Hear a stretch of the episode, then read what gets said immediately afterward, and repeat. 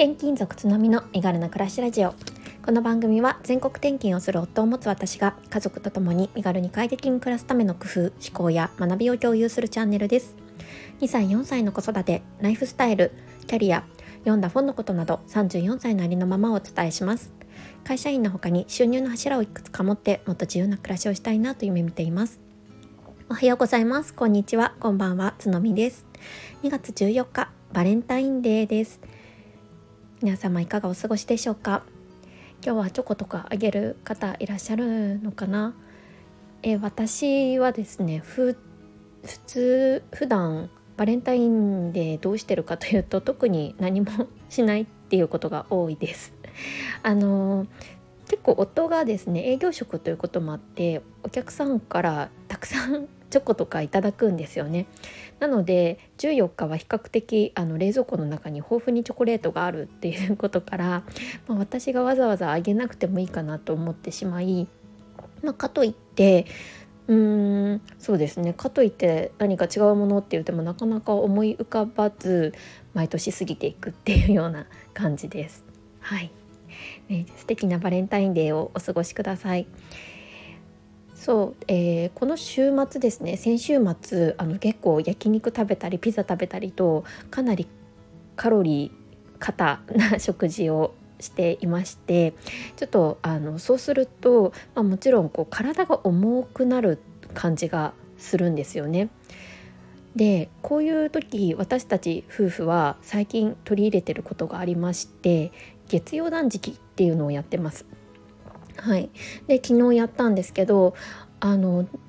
そんなに辛くなかったですね。一日何にも食べないで水分だけ取っていたっていう感じなんですけど、まあ、最初はあの結構辛いなって思っていたんですがこの月曜断食始めて今などれぐらいかな？まだそんなにあの回数こなしたわけじゃないんですけど、まあ、慣れもあってか1日ぐらいの断食だったらなんかいけるなっていう感覚になってきて、うん、いい感じです。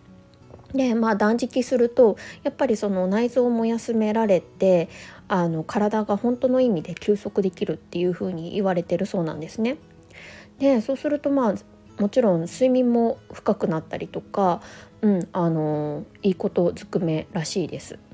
なんか何かの本で読みまして結構断食最近ブームですよねファスティングとも呼ばれてますけど。で本来、まあ、3日間とか続けてやられるっていうのがスタンダードであったりするらしいんですが、まあ、私たち夫婦は結構3日間もできないっていうこともあって1日とか2日っていうところで、まあ、準備食とか回復食とかも含めても3日までっていう感じにしています。うんこれが割とあの体調に合ってるなっていう風に実感している感じです。で、はい、今日の本題なんですけれども、えー、洗濯の回数を少なくすると結構人生うまくいくんじゃないかなって思ってるっていうことについて話したいと思います。よろしければお付き合いください。えー、人間は1日に3万5千回ぐらいの選択をしているそうです選択っていうのはあのチョイスの方の選択です、えー、細かいところで言うとこっちのご飯にしようかあっちを食べようかとかまあこっちの道に行こうかあっちの道に行こうかとかそういう小さな選択も含めると1日で3万5,000回しているそうなんですね。で、まあ、この回数かなり膨大だなって思うと思うんですがこれが例えば、えー、子育てとかをしていると、えー、特に幼児期とかの子育てをしているとその幼児の選択も肩代わりしてやっているので約倍の回数を選択しているんですね。具体的に言うと、まあ、この子は何を着せようかこの子に何を着せようかとか食べさせようかとか、まあ、そういう生活関連全てになるんですがそれを含めると約7万回選択をしていると。まあ、そうすると、まあ、だんだんこう夜、うんと夕方とかになるにつれて、まあ、疲れたなって感じることは多いと思うんですがそれは身体的な疲れはもちろんなんですがこの脳の選択することによって生じる脳の疲れっていうのも発生するみたいなんですね。なので、まあ、当たり前だけどこの回数をなるべく少なくするっていうのがやっぱり疲れにくくする一つのコツであったりするみたいです。これはいろんな本でも言われてますし、まあ、有名なところだとこうねあのアップルの創業者の人だったりとかイチロー選手とか、ね、あのそういうあの有名な著名人も、えー、これを意識して生活しているっていうのがよく報道されたりしています。まあ、あのイチローのイチローさんが、まあ、毎朝カレーを食べてで同じルーティンで生活してるっていうのは有名な話ですよね。これはもちろんあの彼の生活スタイルっていうのが もうそもそもそういうふうにできてるっていうこともあると思うんですけどおそらくその何て言うんですかねこの洗濯の回数を少なくするっていうところも、えー、考えてのことなんじゃないかなっていうふうに言われていたりします。毎日同じ服を着るとかあの、まあ、毎日あのなんだっけ、えー、T シャツとジーパンで出社している CEO の方とかいらっしゃいますよね。まあ、そういうことみたいです。で私も結構この洗濯の回数を少なくするっていうのは割と常に考えています。でこの洗濯の回数を少なくする、えー、この項目っていうのを大きく分けると2つあるなっていうふうに考えていてそれを少しシェアできたらなって思ってます。まず1つ目が、えー、生活の中での洗濯回数を少なくすることこれはさっきも、えー、言ったように朝ごはんを何食べるかとか、えー、服を何着るかっていうのをもう決めてしまうってことですね。そうすることによって今日どうしようっていちいち考えなくても済むっていうような感じです。で私が具体的にやってることっていうのは朝ごはんのメニューの固定化ですね。もうこれは結構やられてらっしゃる方も多いと思うんですけれどもううちはあの2歳4歳がいるのでもう朝ごはんはパンって決まってます。もうパンとあと前日の、えー、おかずの残り。もうこれのみ。あ,、まあ、あとはそうですね。その日あるフルーツ何かみたいな感じですね。なのでもうほとんどもうその朝朝ごはんのために何かを作るみたいな行為はしていないです。そして私は、えー、朝ごはんは基本的に食べないので、まあ、夫も食べないので、えーと、そう子供たちの分だけ用意するっていう感じで毎日回しています。まあ、なんでパンなのかっていうと、まあ、単純にご飯だとですねあの食べ散らかしがあって大変だからもうパンにしているっていう形です。そうあのお米も子どもたち好きなので本当はねあの和食とかって出したいんですけどちょっと私のそういう精神的余裕っていうのがないのでもうパンで、えー、サクッと食べさせて、えー、登園させるっていうことをしてます。あとは服ですね。この服というのは私の服です。えー、先日うんとこんまりさんのお片付けのお話をさせていただいたと思うんですけれど結構持ってる服の数は多くないです。うん、なるべくこうお気に入りのものだけを数着持つっていう風にしているので、えー、そうですねそんなに何パターンもあるわけではないかなって思ってます。でこの服なんですが別に月曜日はこれで火曜日はこれでってがっちり決めているわけではないんですけどそもそもの服の枚数というのが多くないのでもうパッと目についた時にあの何て言うんですかねこう直感で選べるぐらいの枚数です。もう何パターンぐらいしかないのかな？4パターンぐらいしかないかな？それをもうローテーションで回すみたいな感じなのでまあ昨日着なかったパターンを着るみたいな感じで比較的あの楽に選べてるかなって思ってます。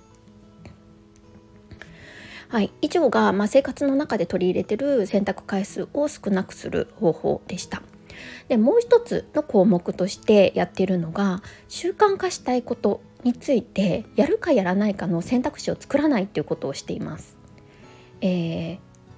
イメージわかりますかね？例えばうんそうだな例えばまあウォーキングを毎日やりたいっていう習慣化したいことがあるのであればもうえー、やるかやらないかっていう、えー、選択肢を自分の中に持たないっていうことですね。もうやるんだったらやるっていう感じです。もうこれ結構あの精神論みたいな感じなんですけど今日どうしようかなやるやめようかな雨降ってるしなどうしようみたいなこう迷いっていうのを心の中でなくすようにしています。もうこれを習慣化してるならもうこれはやるものだっていうふうに思うようにしてるっていう感じですね。例えば歯磨きを毎日するかしないかってほとんど考えないですよね。今日やめとこうかなどうしようかなみたいな。それは歯磨きが もうすでに習慣化しているからだと思うんです。なのでまずはその迷わないっていうことをすることで、まあ、習慣化に持っていくっていうようなことを、うん、あの先回りして取り入れてるみたいな感じです。ちなみに私が今、まあ、うん、習慣化したいなと思って取り入れてることっていうのが毎朝ヨガヨガと英会話と、まあ、このラジオ配信っていうのが最近取り入れられました。えーと、ヨガはですねもうかれこれ、まあ、娘長女が生まれた時からやってるので、うん、ほとんど習慣してかできてるかなって思ってます。平日ですねあの家族がもう家にいない平日1人で、まあ、20分か15分ぐらいやってる感じです。で英会話は、うん、昨年から始めたんですけどオンライン英会話で毎日、まあ、10分ぐらいま自分で学習をするっていうのを課している感じですね。それから今年から始めたこのラジオです。もうこれはあ今日やめとこうかな配信するのやめとこうかなとかそういうのを考えずにもうやるっていう何があってもやるみたいな感じで、えーと、決めてしまってます。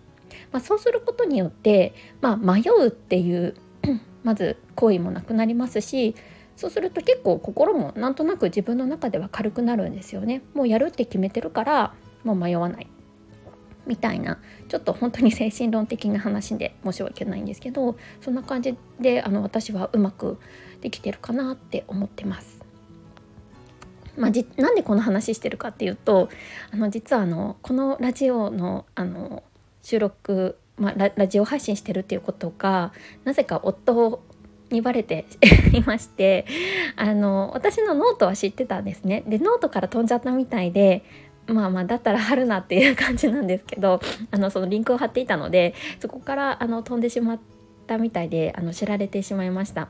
あ、ちょっとこれ聞いてるかわかんないんですけど実は夫もあのスタンド FM やってるんですね。で実は夫の方が早く始めていてあのつい最近まで、え転勤前ぐらいまでは結構頻繁に更新をしていたんですけど、まあ、最近ちょっと仕事が忙しいということもあって更新やめていたそうなんです。でそれでまあ今朝、まあ、どうしようやろうかなやらないかなみたいなことを言っていたのがきっかけで、えー、そうやって悩むんだったらもうやるって決めちゃった方が楽だよみたいな話をしていました。はい、そこからまあこの選択の回数の話につながったわけなんですがそうそうなのでやるやろうかなやらないかなややめようかなどうしようかないつにしようかなみたいな考えてるのももはや結構疲れてしまうので脳にとっては、うん、それよりも他に重要な選択をしないといけないことってたくさんあると思うんですよね。なのでもうやりたいことであればもうやると決めてしまって悩まないっていうのは結構有効なんじゃないかなって思いました。はいえーと、まとめると今日お話ししたことはそう回数選択の回数を少し少なくするように意識をすると結構ですね心も、うん、生活も割と楽になっていくよっていうお話をしました。はい、で私が取り入れてるのは生活の中での、えー、選択回数を少なくするっていうこととあと習慣化したいことやるかやらないかの選択肢を作らないっていうことをしています。はい、どなたかのお役に立てたら幸いです。ここからは、えー、コメント返しをさせていただきます。えー、第3回の放送にいただいてました。いつまでも同じ環境で働けるかわからない。だからこそ軸を持ちたいの放送です、えー、ウッタスキーさんです。